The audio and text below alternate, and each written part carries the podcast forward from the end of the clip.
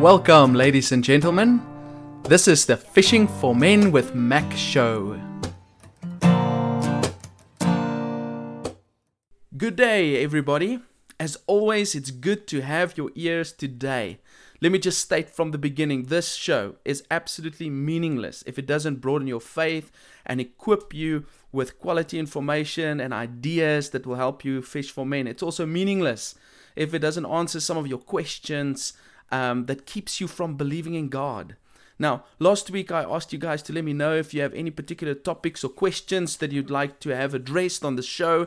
And I got this blessing from my friend and, and dear brother in Christ from Krugersdorp who said he's got some questions he would like uh, me to address on the show. And that's what we're going to do today. And then also next week, we're going to deal with the other uh, topic that he gave to us. So, this topic today will be really about two questions. Firstly, when will the world end?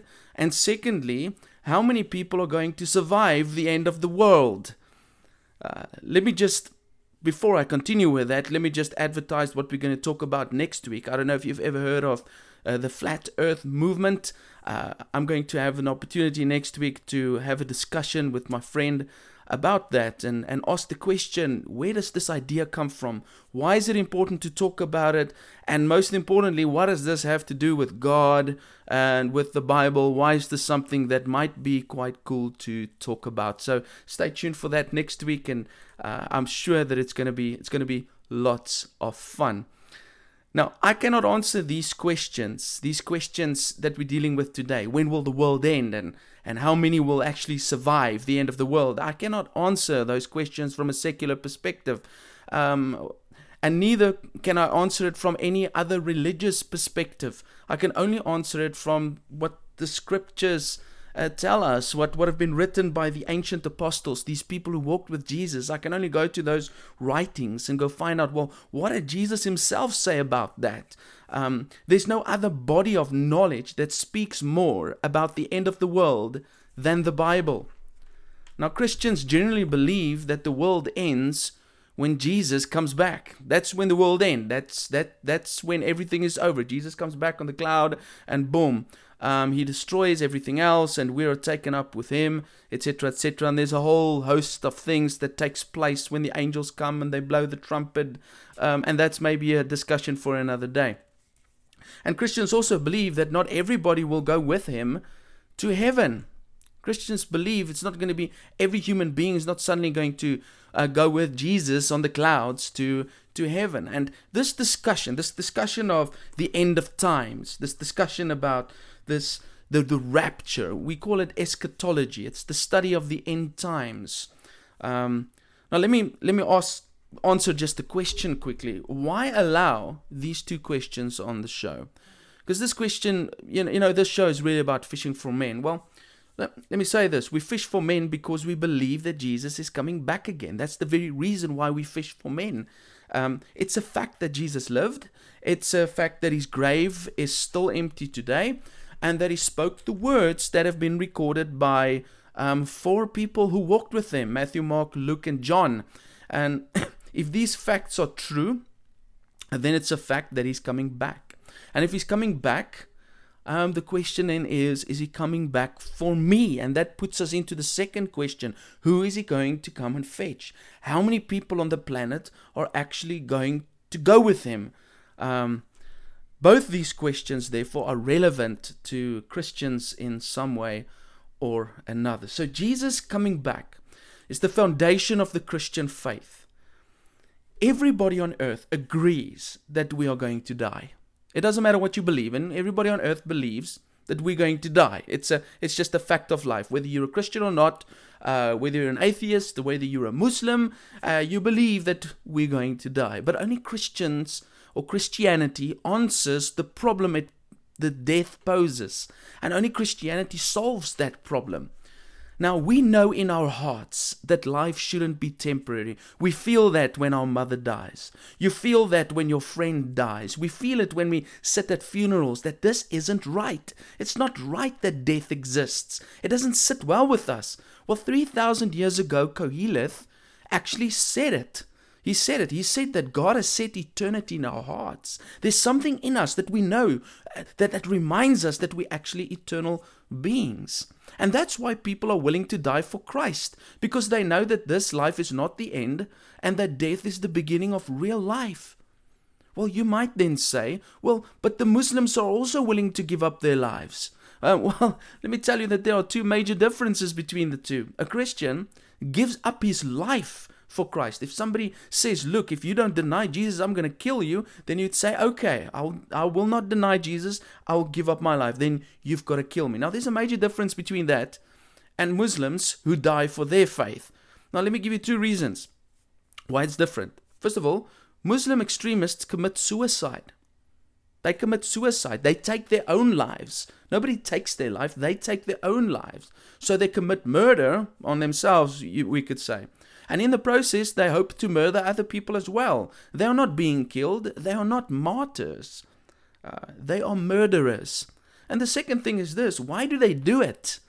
And I, I really don't want to be rude on the show or anything, but they do it because apparently they're going to get 70 virgins when they get to heaven. So in their heaven, they get rewarded with 70 virgins if they are willing to kill themselves on the earth and other people together in the whole process. They get 70 virgins waiting for them. Now, I don't want to be funny, but what do the women get when they do blow up themselves? The idea is so worldly, it is so fleshly, and in a way it's so vulgar because those 70 virgins will not stay 70 virgins. There's a there's not a sense of eternity in there. But anyways, that's a discussion for another day. I just think it's a very womanizing type of idea. If you are not a Christian, then this podcast will probably not be the most exciting episode for you, but I would always say it's worth hanging around and listening in anyway. I think we all believe it will end sometime. And so it's always interesting to talk about the, the when the world is going to end. The how uh, many people are going to heaven question might not be such an exciting discussion for unbelievers or, or people that actually don't believe that Jesus existed. But it, but it shouldn't be something that makes you fear Jesus. The topping should make you be inspired to meet Jesus. The truth is, is that you, you, you won't let every person on earth come live in your home, right? Never mind speaking about eternity, especially if they don't like you. I mean, would you let anybody come and live in your house for a week, for two weeks, for three weeks, for a year? Would you let anybody on the planet come and live in your house? Most probably not. I, I think there would be certain requirements of the people that you would allow in your house. I remember one time I I met a man who um, just came out of prison. Apparently that was the story, and he was really down and out. And I felt so sorry for him, and I I brought him home. And he apparently then we found out that he'd killed seven people, and he took a shower in our house, and he was alone with my wife there, and it was the biggest mistake I've ever made because things could have gone horribly pear shaped. And, and another time, I met a guy who was living on the streets. He was sleeping in a bush, and in the bush, a spider bit him, and he needed medication, and he needed help. And so, got him the medication. I let him stay in my house. I went to, I think we went to go buy McDonald's. We got back. He'd stolen uh, my shoes. He'd stolen my bags. He'd stolen stuff, and he just disappeared. So, so it's not always a good idea just to have random people living in your house. Why do we treat God any in any way different. God has designed the world. God has designed the place where he lives or however that works. And he's he as the creator has got the full right to decide and to lay down the terms of who is allowed into his presence for all of eternity. Our creator is amazing though. He doesn't force us. He doesn't say you will live forever with me.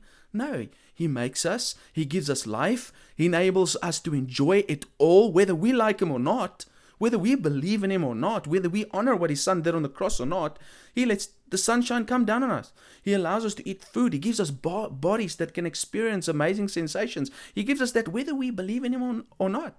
And then He offers us eternal life with Him. He says, "You know what? I've let you experience these amazing things on earth. That's just the foretaste of the stuff that I've got that I've got planned in in heaven for you. And I've placed eternity in your heart so that you you will know what it's about, and you can see that this life here is not the real deal. This is this is just the the tip of the iceberg." Of the real life that is waiting for us. And then he, he created this amazing place where he lives. And you know what? If we reject him, then he respects our wishes. Now, to both these questions for today, the scriptures probably don't have the answer that you would really like to hear. Um, I think there's lots of people out there um, that wants to know. Okay, the 22nd of October, 2023. That's the day that the world ends and Jesus comes back to fetch the people. Um, I think that we would also like to know. Um, there's exactly 22 million people going to heaven, and there's a list that you can go look at in the Bible and go see if your name is written there. I think we would like to see that type of information. Well, I've got bad news for you. Um, the Bible does not record things in that order. So, anyways, let's get into this. Let me ask the first question When is Jesus coming back? Or when is the end of the world? Let me um, produce an answer from the scriptures itself. Now, uh, the human race loves this question, don't they? Movies are made about it, right? There is a website. It's called raptureready.com. You can go you can go look at it. It lists a scoreboard of 45 factors that tells us how near the rapture is. And apparently I think we are at the moment on a scale of 189, which means that it's almost the end. It's close, guys, according to rapture raptureready.com. So go check it out. Thousands of people have predicted the return date of Jesus or the end of the world. Thousands of people over the last 2,000 years. I mean, if you go and you uh, go type in on Google predictions of the end of the world, you're most certainly going to get to Wikipedia where there's a list of the predictions that have been made over the last 2000 years. Now, let me tell you just about some of them. Cotton Mather, for example, predicted the world would end in 1697. He believed that witchcraft in America and the appearance of Halley's Comet in 1682 was evidence that Jesus was coming back. Guess what, ladies and gentlemen? Jesus stayed in heaven and then he, because Jesus didn't come, he predicted 1736, and then he predicted 1716, and then 1727, and Jesus never came, except something happened in 1728. Mather died. And so, in one sense, remember his last prediction was 1727, and he died the next year. He was almost correct. Because you see, when you die, it's your end. It's the end of your world, and Jesus has come to fetch you. So in a way, he was a, he had a very close prediction there, but he made a few mistakes before that, um, and he wasn't precise. Harold Camping predicted the second coming of Christ to be September 6, 1994. And then it moved on when, when Jesus didn't come in 1994. Uh, he made the prediction as 21 May 2011. And then it was 21 October of the same year. And when that didn't materialize, he gave up. William Miller, for example, he predicted that Jesus would come back in 1943, and then they then he predicted 21 March 1844. Sorry, did I say 1943? No, it was 1843. Okay, uh, so then he predicted 21 March 1844, and finally he predicted that Jesus would come back on the 22nd of October 1844. And guess what? Jesus never came. And that day became known as the Great Disappointment. You can go and research that a little bit. And from this movement started the Seventh day Adventist movement. Now, I'm just going to be honest about this. Any church movement that started with leaders who claimed to have known when the end of the world is going to be and it failed, that is a movement that I'm not going to be a part of. All right?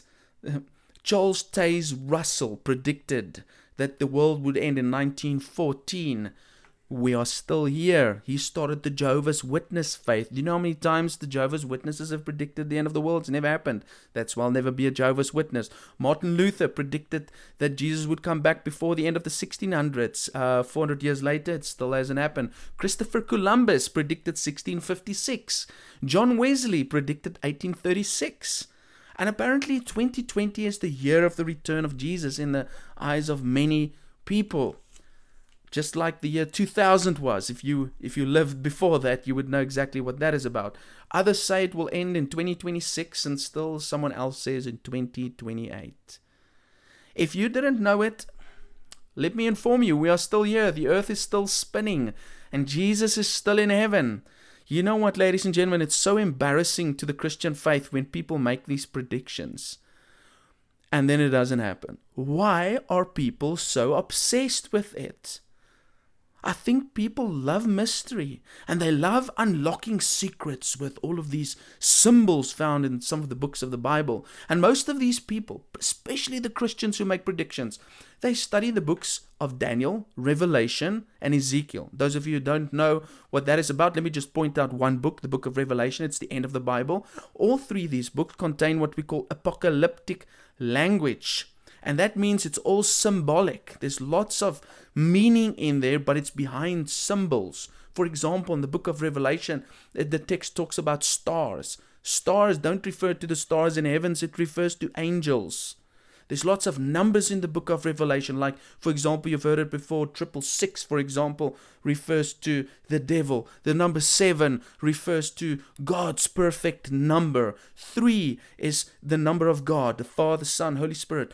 Four refers to the human race, the four directions east, north, south, west. And so three plus four, God plus man is seven, and that's like sort of the perfect number. Just examples. I mean, so there's all these symbols in Revelation. And people take those symbols, and from there, they make uh, predictions about when Jesus is apparently going to come back. Now, people love solving puzzles and so especially these type of puzzles that's about the end of the world. Um, now let me just say this. These types of books you never study as a new christian because the information in them hangs on the rest of the bible okay? When you have figured out the whole of the rest of the bible then you go and read revelation and figure it out.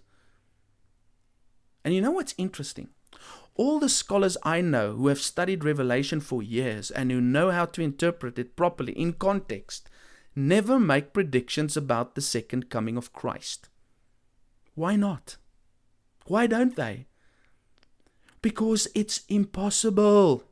Now, if you don't understand the rest of the Bible, stay away from the apocalyptic books.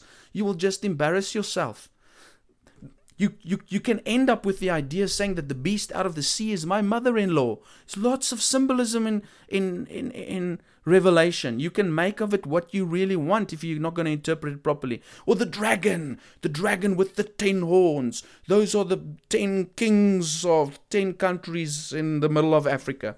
Or the rider, the rider on the black horse. That is Kim Jong-un, the leader of um, North Korea. You see where this is going? All the symbolism, you can basically go into Revelation, go make up your own story. And so people go into Revelation, they take the numbers, they dissect it, and then they sort of figure it out with Halley's Comet. And then they talk about the last earthquake, and they take all of these things together and they, they puzzle this thing together and they say, ah, boom, Jesus is coming in three years' time. Now, I will not be unlocking Revelation for you in this podcast, and you will know why in just a moment. If we want to know when Jesus is coming back, let me ask the question who is the most important person to go talk to about it? I think Jesus. I, you know, at least two groups of people during the days of Jesus asked him this question. His own disciples asked him this question 2,000 years ago. I'm going to read it to you. It's in Matthew 24 and verse 3. Well, let me read from verse 1. Jesus left the temple and was walking away when his disciples came to him to call his attention to its buildings. Do you see all these things? He asked. I tell you the truth, not one stone here will be left on another. Everyone will be thrown down. They're at the temple in Jerusalem. And his disciples are pointing out, look at this amazing building. And Jesus says, look, all of these stones that you see here, they're going to be lying on top of each other. They're going to spread out over the ground. This place is going to be destroyed. That is what Jesus is saying. And then in verse 3, as Jesus was sitting on the Mount Olives, the disciples came to him privately. Tell us, they said, when will this happen, and what will be the sign of you coming in at the end of, end of the end of the age? And many people misunderstand what Jesus answers in the next verses in the whole chapter. And you know what Jesus is doing here? He's intertwining the destruction of the temple in Jerusalem with his second coming. They just spoke about the stones, right? The beautiful buildings. Jesus said these stones are going to be destroyed. And you know when that happened? That happened in AD 70. In AD 70, the Jewish nation, practically its religious center of worship, was destroyed. You can go look at the destruction of Jerusalem in AD 70. And so he was saying to his disciples, Look, this place is going to be destroyed. That was 40 years before it actually happened. So you've got to be careful when you read this text. Not everything in chapter 24 of Matthew is referring to the second coming of Christ, but there are some things that refers to the second coming of Christ, especially from verse 36 to 51.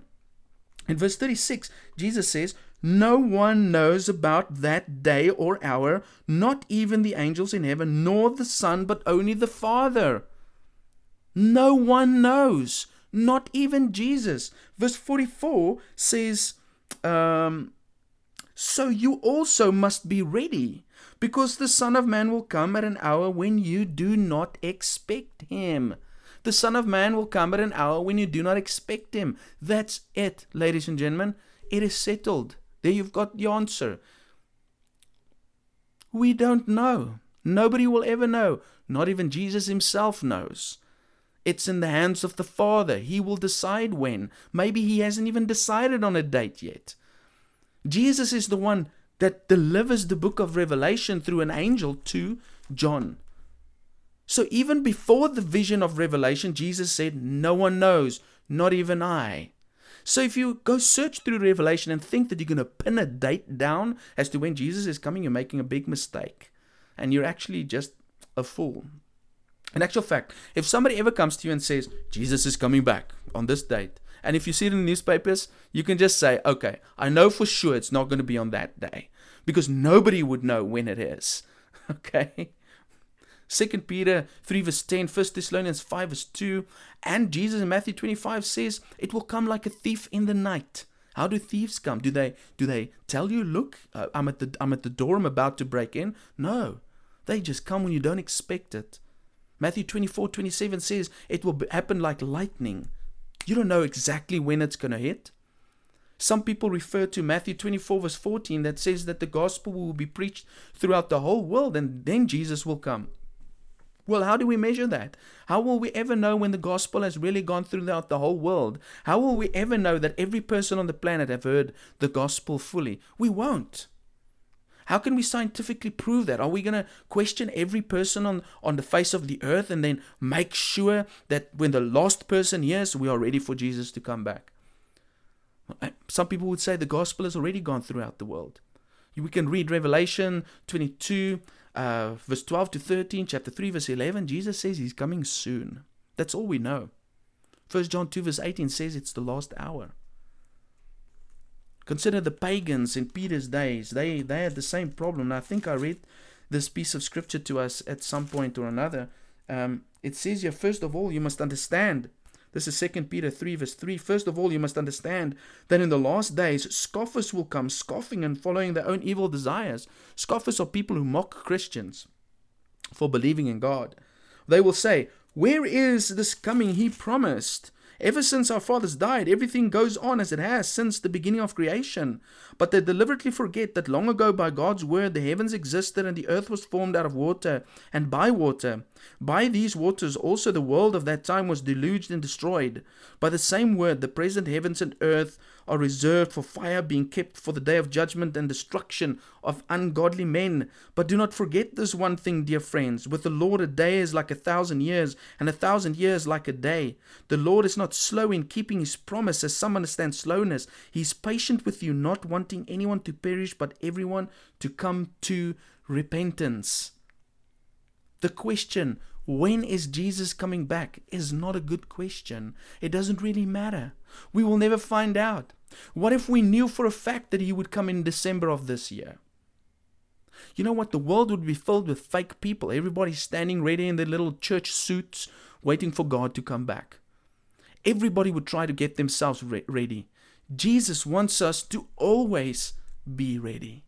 The big question is not when is he coming back, the big question is why is he coming back? Ladies and gentlemen, he's coming to end the corruption of this planet.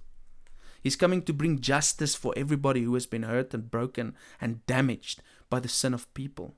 He's coming to collect his people and to take them to a better place, not a temporary one like this earth that's going to be destroyed, but an eternal one. And that begs a further question Who should I be?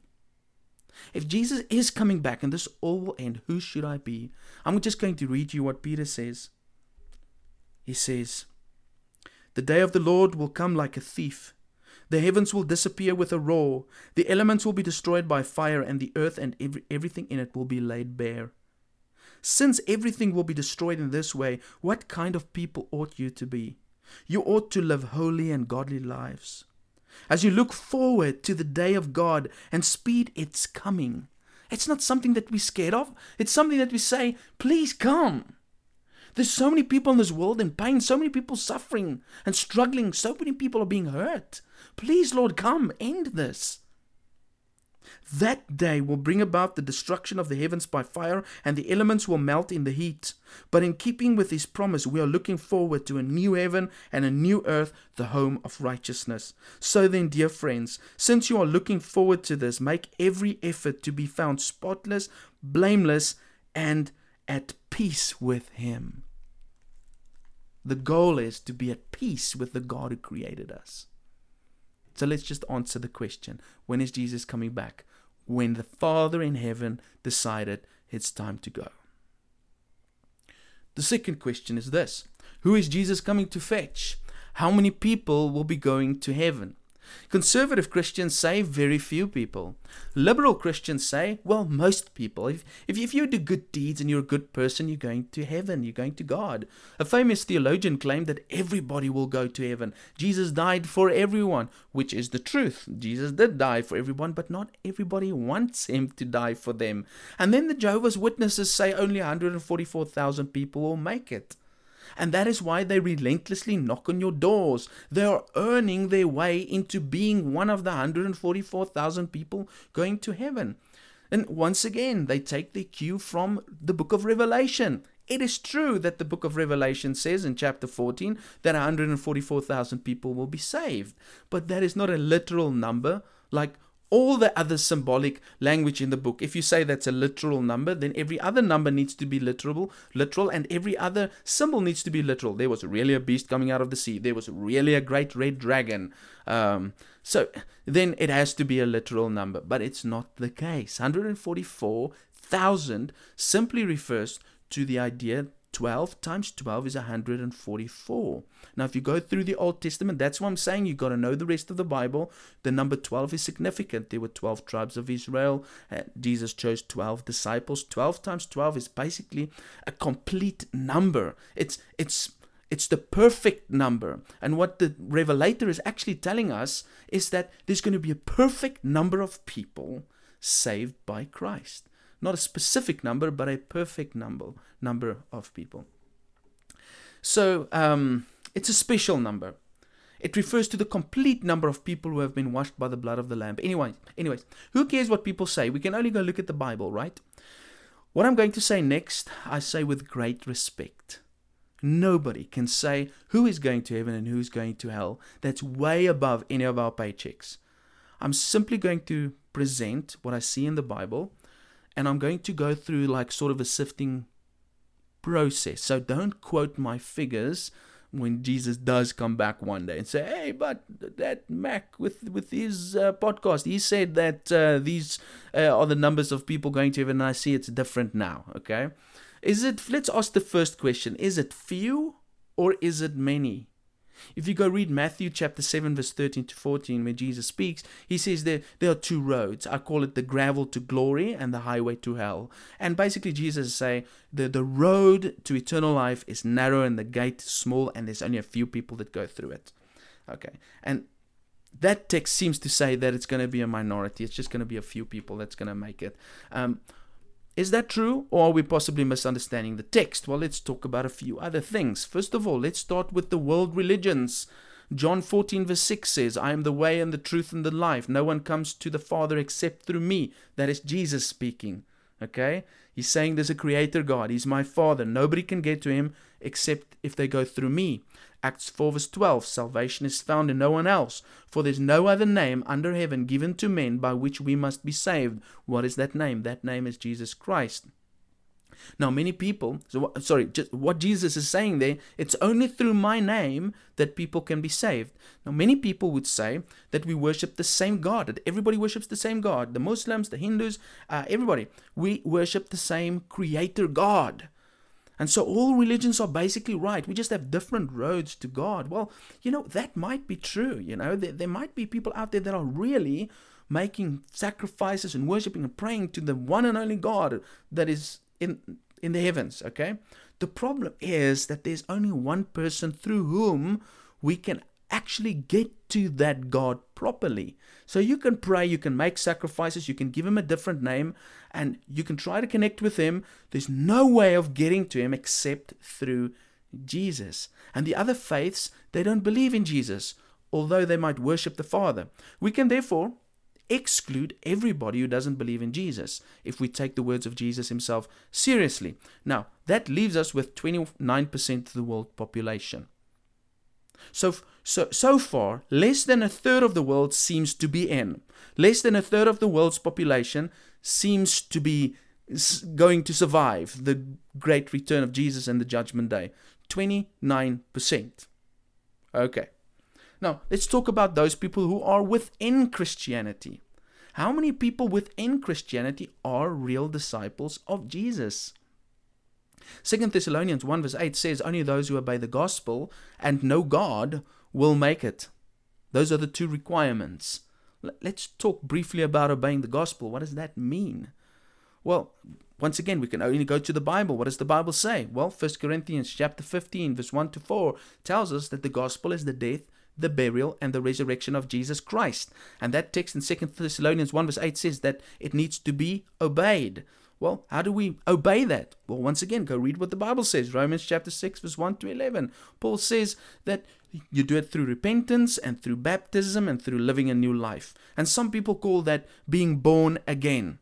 Jesus said in John chapter 3, verse 3, I tell you the truth that no one can see the kingdom of God unless he is born again. Now, here's the question How many Christians actually do that? How many Christians and how many churches actually believe that you need to be born again? In my experience, maybe 10% of churches actually baptize people and teach the gospel. Now, I don't have to have the time to go into false gospels, but let me make it clear that most people who say they believe in Jesus don't actually do what he says. There's a profound text I just want to read to you quickly in Matthew chapter 7. Matthew chapter 7, verse 21 this is Jesus speaking. He says, Not everyone who says to me, Lord, Lord, will enter the kingdom of heaven, but only he who does the will of my Father who is in heaven. What? Not everybody who goes and praises on a Sunday, Jesus, Lord, Lord, Lord, will enter the kingdom of heaven. It's not about whether you praise him. The question is whether you do what he says. Right? Many will say to me in verse 22 on that day, Lord, Lord, did we not prophesy in your name and in your name drive out demons and perform many miracles? And then I will tell them plainly, I never knew you away from me, evildoers. And that word, I never knew you, that word there is it's really a connotation of intimacy.